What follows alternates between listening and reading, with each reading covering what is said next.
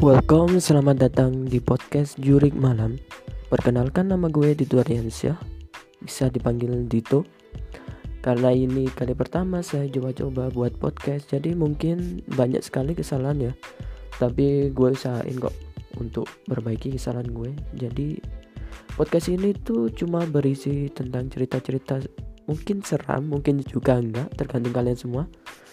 Jadi ya hanya itu saja mungkin hanya cerita-cerita seram yang aneh. I hope you enjoy my my podcast. So thank you for everything.